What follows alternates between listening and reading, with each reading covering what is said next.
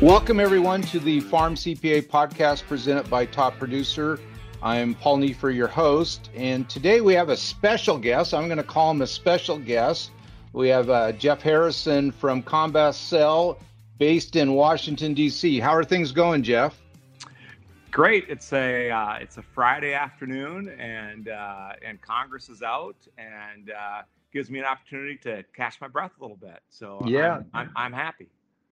And how's the weather back in DC? You know, I typically are talking to farmers, and that's important to know the weather, but I'm not sure if they care about the weather in DC, but let's find out how the weather is in DC right now.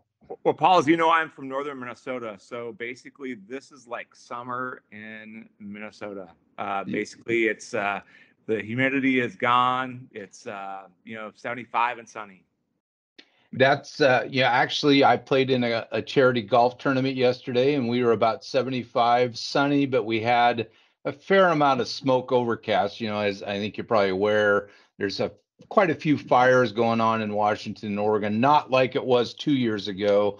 I remember 2 years ago in the summer of 2020, I think it was 2020, pretty sure on that. We had readings, you know, you have the air quality readings, and 100 is sort of deemed to be not very good.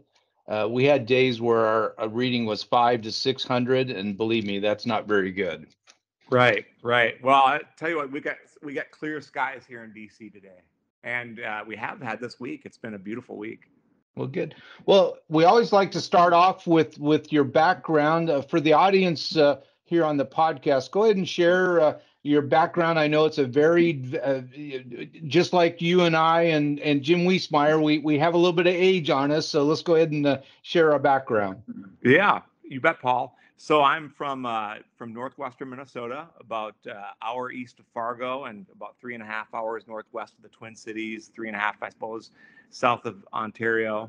And I come from a little town of Bluffton, Minnesota, which is a town of 195 people. And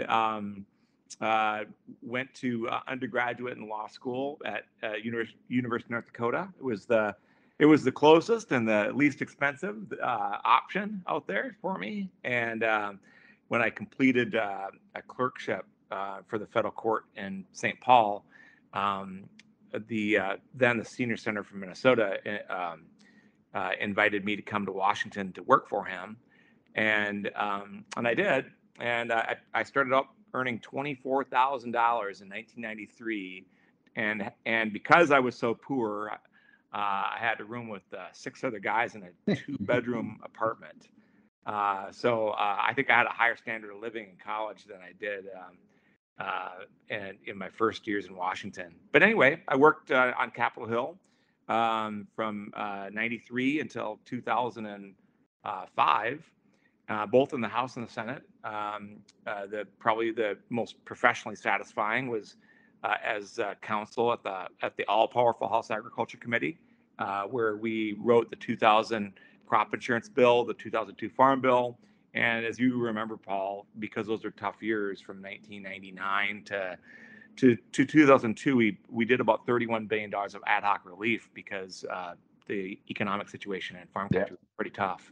Yeah. So in 2005, I was invited by the chairman that I had worked for on the committee to join him and one of my roommates. That one of those seven roommates that we had total. He was the staff director under Mr. Combest, and then he and Mr. Combest started their firm, and they hired me. And here we are, all these years later. I guess I've been with the firm since 2005. Okay. And what would be your role with that firm then? You know, we're an all hands on deck type of firm. We focus solely on agriculture and rural issues, and basically all of us have our talents in the firm. I guess if I were to lay out mine, the things that I like to do is I like to draft regulations. I like to draft statutes. For people to consider, because obviously, we're out advocating on behalf of agriculture. So we want the law to be strong and good for farmers and ranchers, and regulations to be the same. And so that's probably what I enjoy the most. But I, you know, we do pretty much everything. We engage with Capitol Hill every day. We engage with the Department of Agriculture and other agencies and departments.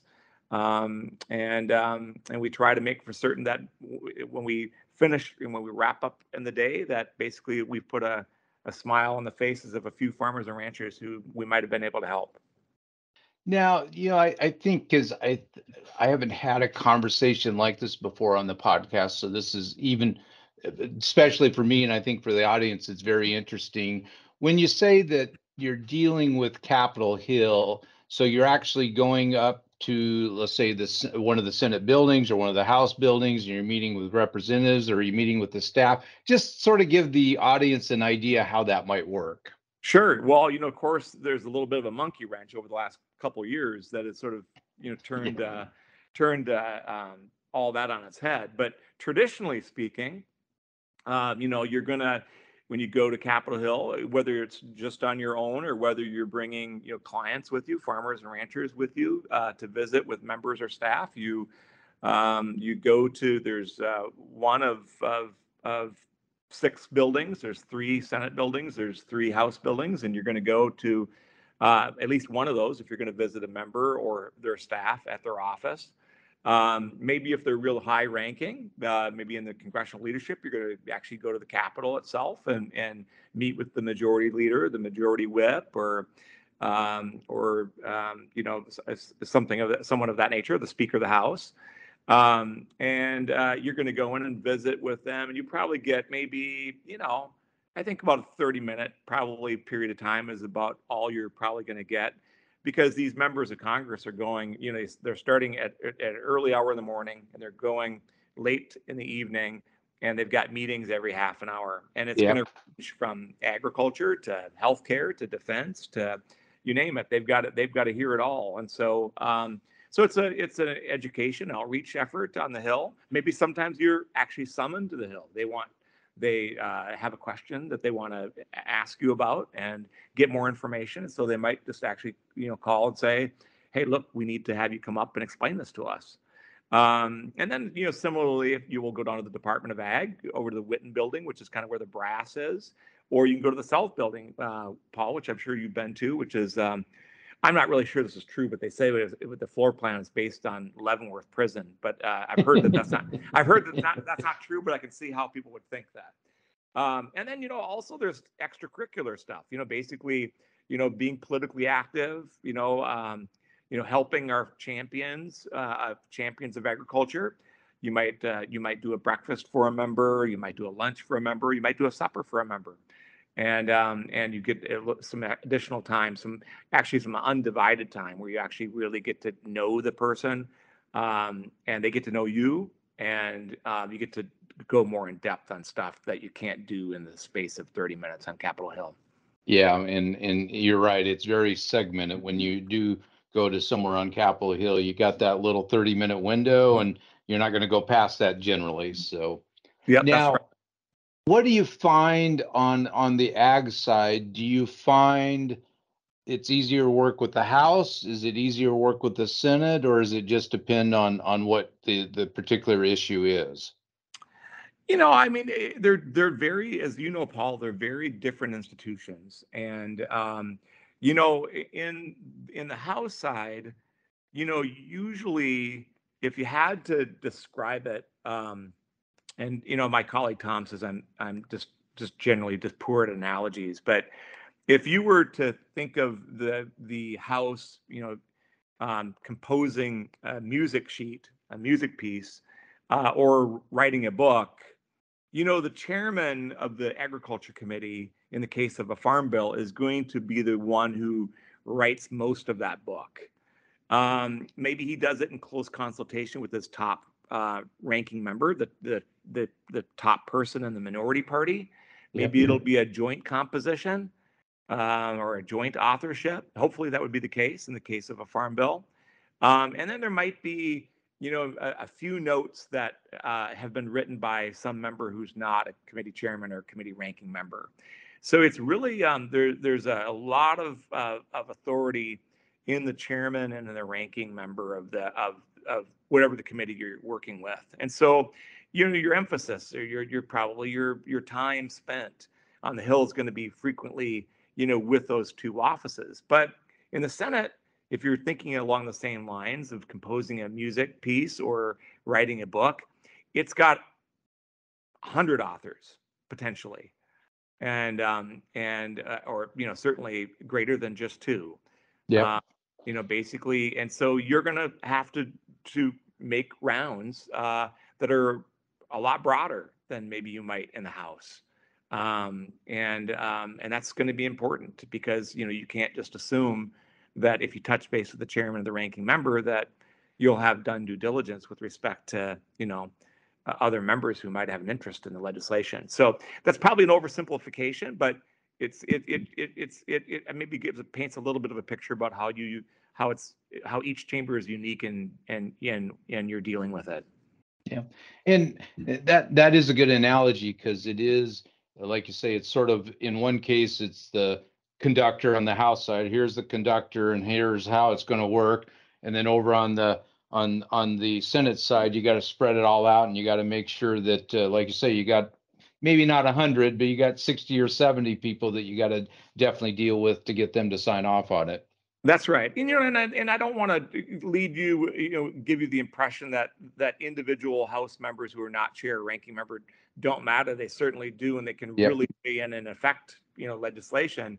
But it's just as a general rule, that's, you know, what I laid out, I think, is a fair picture. Yeah.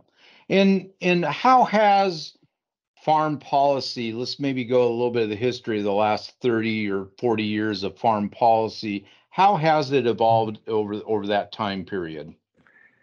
Well, you know, if you're looking at just the last 30 years, basically that's roughly, Paul, when I came to town. So when I arrived, we were under the 1990 Act, and basically we had still a lot of vestiges of the New Deal that were still part of the part of U.S. farm policy. There was a lot of, you know, supply management. There were set-asides and so forth. And the idea behind that is just that, of course, Paul, is that basically, you know, Congress is in the business of trying to manage supply and demand in order to achieve a certain price on the market. And of course, as we became increasingly dependent on exports, well, that model no longer worked. We were pricing ourselves out of a market. And so remember, 1996 had very significant reforms, and basically most of the supply management features were eliminated. Price supports, basically, you know, there were certainly by that time more income transfers than price supports, but they were less dependent on price and production. And of course, the signature piece of the 1996 bill is planting flexibility, which was nearly entirely, you had near total planting flexibility after the 96 Farm Bill. The trade-off in that was, of course, as you remember, is that they provided a more finite level of support that ultimately proved necessary when prices collapsed in late 1998. But then, you know, 2002, we did some correction. That was the first farm bill that I was, I think I was on the committee in 96, but you know, in a more limited capacity. Yep. But in 2002, as an attorney on the commodity title, crop insurance, and other titles, you know, we added about $79 billion in baseline funding to restore the safety net in the '02 Farm Bill. And we maintained total planting flexibility. In fact, I think we actually improved it, and we continued sort of the process of continuing to make agriculture more market oriented, whether it's in the case of peanuts or dairy or what have you. And then in '08 was more of a, I would regard it as more of a, it was a full reauthorization, but it was a, there was a lot of continuity between the '08 and '02 farm bills. There wasn't a lot of distinction. And then the 14 bill, of course, was a pretty sharp change. You know, they got rid of the direct payment, which had been part of the 96 bill. And then they came up with PLC and ARC, and you know, offering producers a choice was something that's very different than what producers were used to, and I'm not sure that they like it, frankly. But because they're having to bet on what the market conditions, and so forth. So that was 14, and then 18 was largely, you know, not perfectly, but largely a mirror image of the 14 Farm Bill. Not a lot of difference. So there's been a quite a, I think, a sea change in terms of a lot of, the particulars of farm policy. And some has been really good and some not so good. But anyway, we're working through it, and we're trying to make for certain that we protect farmers as we go along through all these changes in market conditions and economic conditions and policy changes. Do you happen to have a little bit of a crystal ball as to, well, it's, of course, we know it's going to be contingent a little bit on the election this fall as to whether we have Democrat control in the House or Republican control in the House. So let's have two crystal balls here. I'm going to put you on the spot here, Jeff. Okay. So let's assume that the Democrats stay in control of both the House and the Senate. How would you see the Farm Bill going in that situation? It really gets tricky on this. I would like to think that, that the Democrats who are in charge of the ag committees would want to preserve the bipartisan nature of the committee and work with Republicans to develop policy going forward. But do remember, Paul, that, if they were to control both chambers and they were unified, they could move a farm bill through reconciliation on a partisan basis. Now, there are problems with that. That would mean that every single program would have to be either increased or cut. And a lot of programs that don't have what's called mandatory funding, meaning that the appropriators have to fund it, those programs would be left out entirely.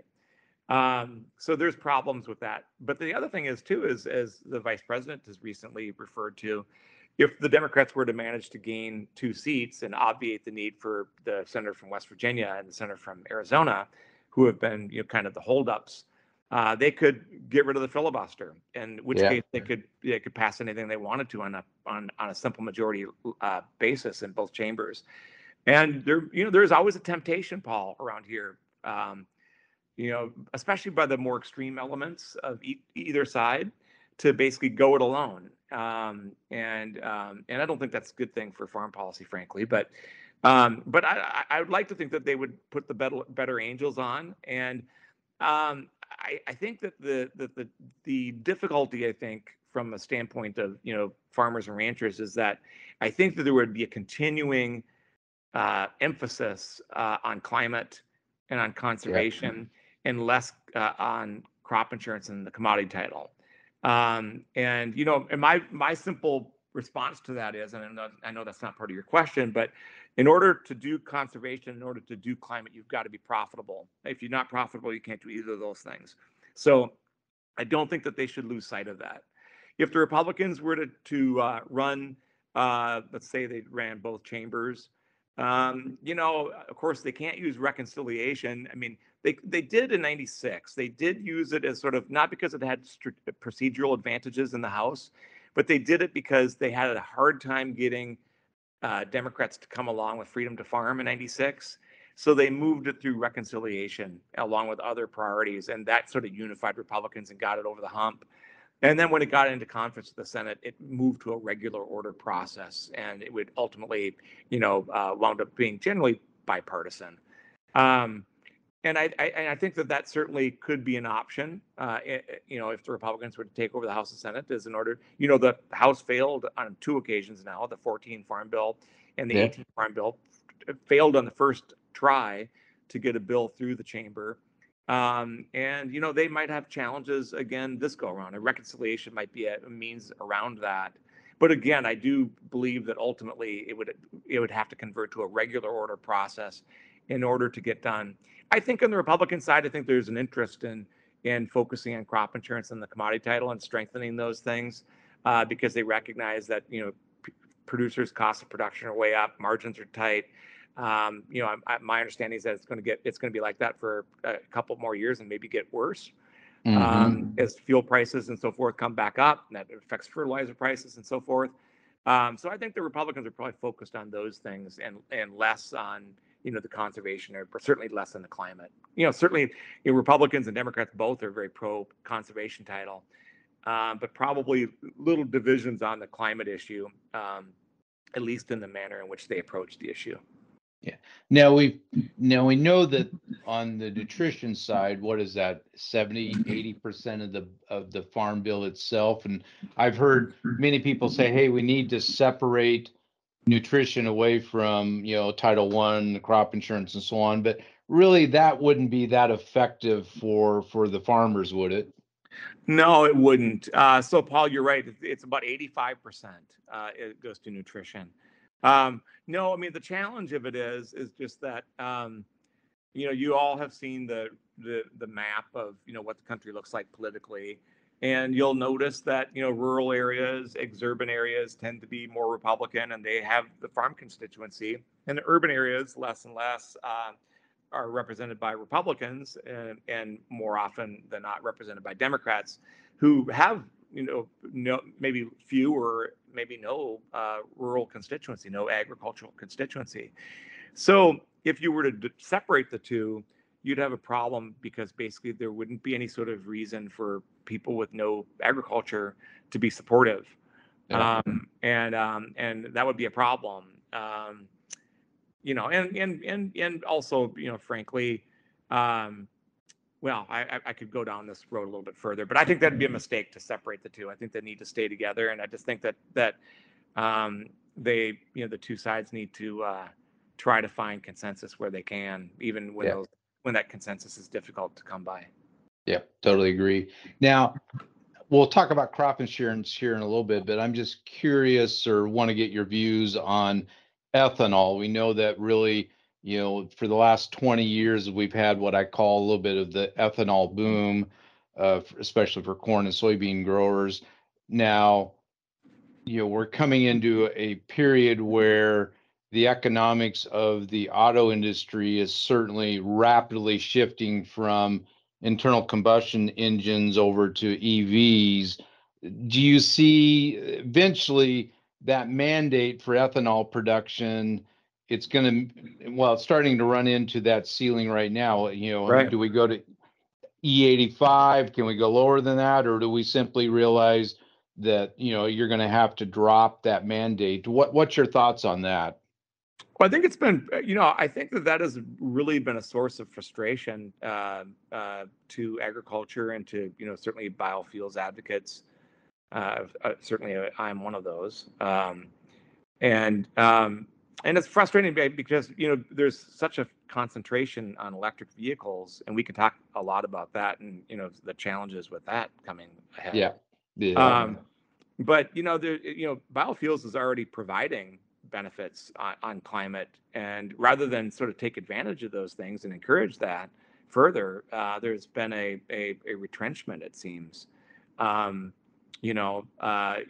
think that, there seems to be a little bit of an alliance going on between oil and gas and the more extreme elements of the environmental community in that regard. And what's kind of frustrating too about it is just that, there's some money that has been, for example, provided for infrastructure, for biofuels. But as infrastructure is great, and it's all well and fine, but you have to have a market in order for it to matter. Yeah. And that's the rub, that's the challenge. And so, I don't know what the solution is, other than just basically, I think that you have to have I think the issue on biofuels is sort of an intractable one in Congress, frankly. So I think you have to have an administration that's really determined to want to help the industry and to grow it. Now, Reagan has said, the EPA administrator has said, recently he said that he wants to be in a position where he's growing the industry. So we're going to have to see if he's going to follow through on that. I hope that he's going to. But the challenge is that you that you cited at the beginning in your question just loom large. And I don't know how you grow an industry when you're looking at trying to take half of the vehicles out there and convert them to electric, make them electric vehicles by what, 2030? And then of course, California by 2035, no gasoline powered vehicles that are new will be sold in the state if they get approved for that. And then I think last I count, I think there's 17 states that would either follow suit as a matter of statute like Virginia, or have a choice to either follow California or follow federal guidelines, which would be the case of my home state of Minnesota, where they can either cut bait with California, or they can and join the feds, or they can follow California. I hope they have the sense to, you know, to go the federal approach if that happens. Well, certainly my state is just like California. I think they've already come out and said, 2035 we're there. Now, SAF, sustainable aviation fuel, certainly, you know, the discussion right now is maybe we need an extra 30 million acres of soybeans. That may help the farmer. Maybe there's a transition from ethanol over to SAF, because I think most, even environmentalists, really don't necessarily want to get on an airplane that's driven by electric propulsion right now. I think now maybe not, but I think I'd be more comfortable having fuel on there instead of relying on the battery. It would take a hell of an extension cord. But and of course, you know, eventually, you know, the farm sector is going to have to realize that we're going to have a big push on electric tractors, electric combines, electric, everything's going to be electric at some point. So, but that's a story for another day. Right. Yeah. I'm challenged to imagine how they're going to be able to do all that. And increase the dependence on electricity like that without having an incredible impact on energy prices. And I also just don't know how they're going to achieve that with basically, solar and wind. And I guess I'm an attorney by trade, not a scientist, but I'm just struggling to see how they're going to make that all happen. I don't know how they're going to do it either, but again, that'll be a subject for another podcast. So yes, sir. So now let's dive into crop insurance. Let's go through a little bit of the history, how it's evolved, and then changes you think might be coming down the pike, so to speak. Yeah. So just a little bit of history on it. Crop insurance came about because I think it was Wendell Wilkie who was running against Franklin Roosevelt. He basically had been telling farmers that he wanted, if he became president, that he would provide crop insurance for producers. And Franklin Roosevelt, a pretty clever guy, basically said, well, I'm going to beat him to the punch. I'm going to preempt him and come up with a crop insurance law. And as part of the 1938 Act, which is still, by the way, permanent law, even on the commodity side, although it's suspended during the Farm Bill, each Farm Bill. But as part of the 38 Act, the first crop insurance program came into being. And they started out, it was written as a full statute, full crop insurance act, but really it was focused on wheat and was sort of a pilot to see how it would work. The long story short is from 1938 to 1980, you might as well just ignore those years because crop insurance was a complete and utter flop. And then what happened is, the pillars of the big pillars of crop insurance. First thing in 1980, basically the Fed said this isn't working. We got to do something different. And the first thing that they did is they said we're turning this over to the private sector to run rather than the federal government. And so they, basically private companies, private sector agents, loss adjusters, and so forth. That's the first pillar, basically, that created the modern crop insurance program that I think has been an incredible success. The next big step was in 1994 when Pat Leahy and Dave Durenberger teamed up and did the crop insurance reform bill that tried to move producers away from ad hoc disaster and more towards crop insurance by doing premium support increases. And this was, of course, right after the big flood of the Mississippi River in 1993. That was kind of a driving force behind this. And so that was the second pillar. And then the third pillar was, I don't know if you've ever come across Art Barnaby, Dr. Art Barnaby of Kansas University, one of the legends, but he basically developed, revenue insurance and convinced with the help of Bob Kerrey, the former senator from Nebraska, convinced a majority on the Federal Crop Insurance Corporation Board of Directors, who were made up of farmers and so forth, to go ahead and approve this, even though the administration was against it.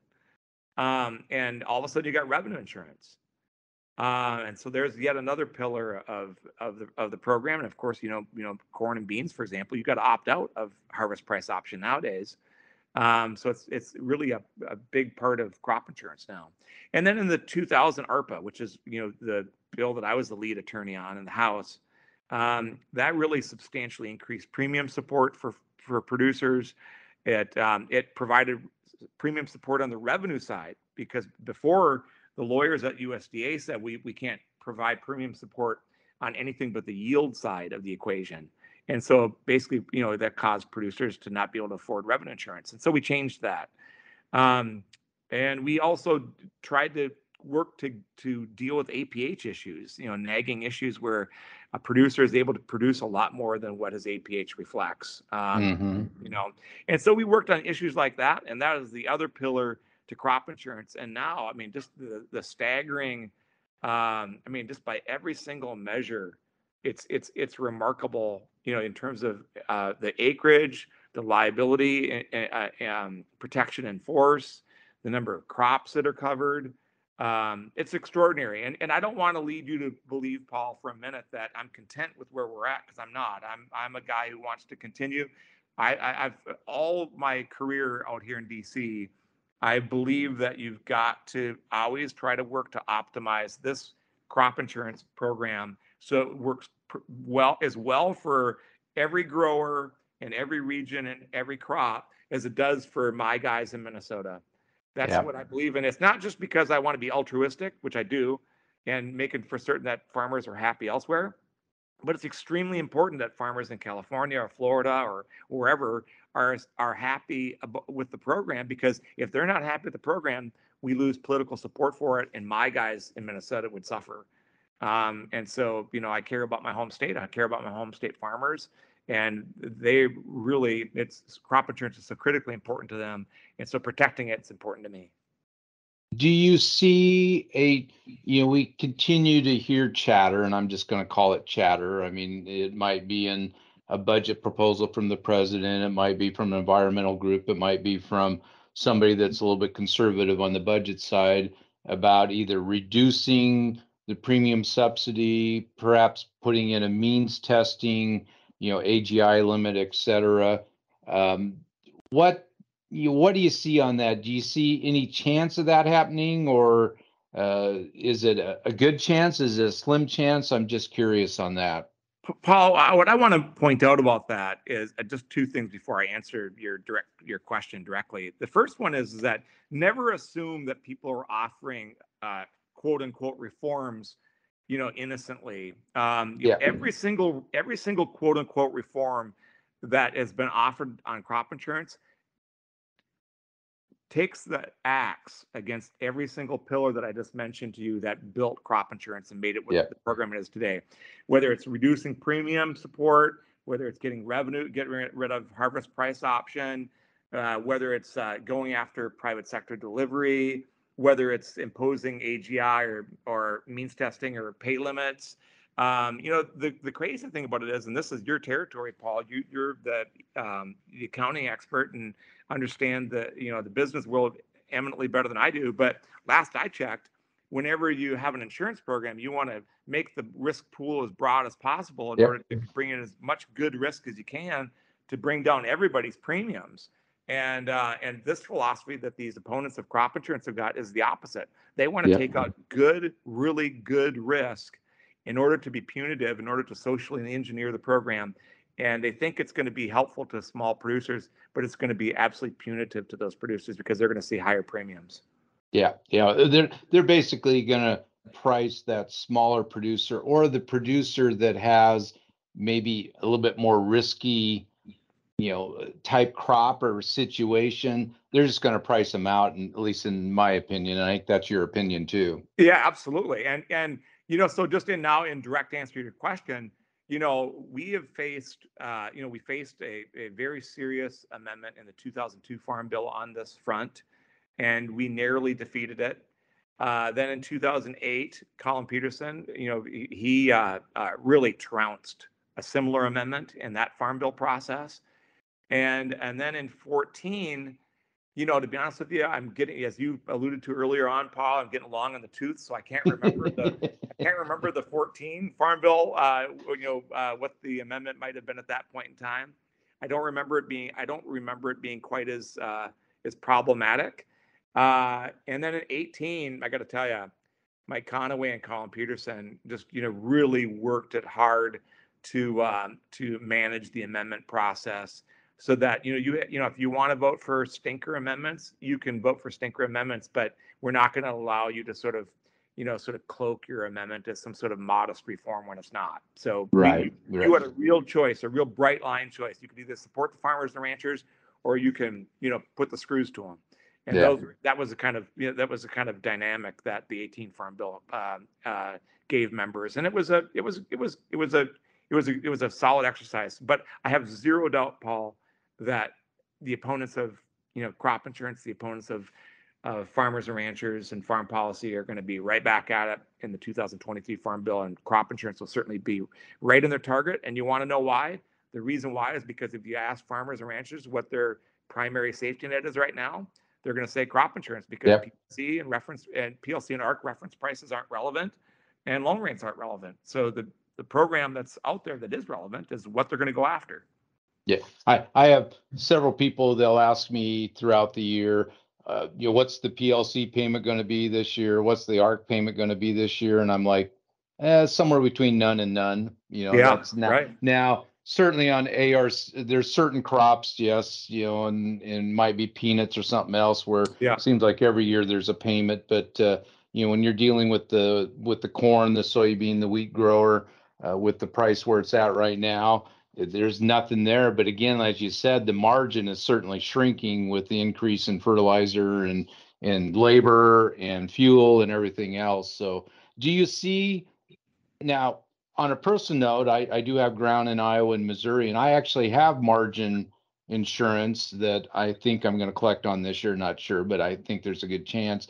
Do you see more of a trend toward hedging in that or locking in that margin on crop insurance versus just simply the revenue side?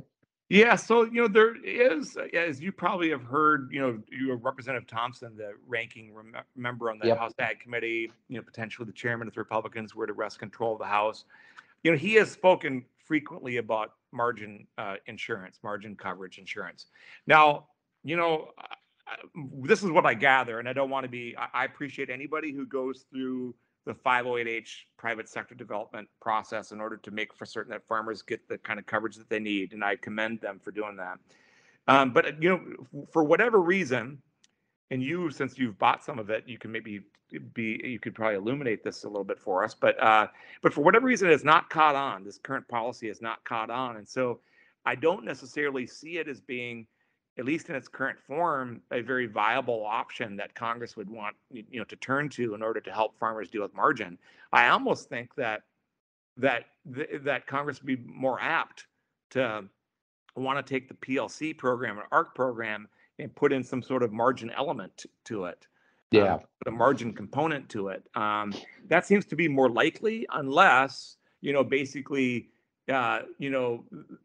have some assurances that margin is going to work like it's supposed to. Because remember, Congress spent, back in 14, when they were moving away from Title I, from the commodity title, and more towards crop insurance, Congress spent a ton of money on supplemental coverage option, and it really, for many years, it just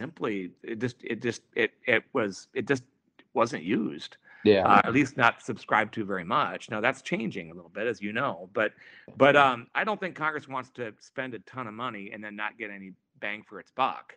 So I don't think they're going to want to say, okay, we're going to put everybody into a really inexpensive, we'll provide more support for margin coverage, and then have it not work for producers or have them not subscribe to that policy. So I think they're going to have to make sure that whatever they do on that front is going to be an effective safety net.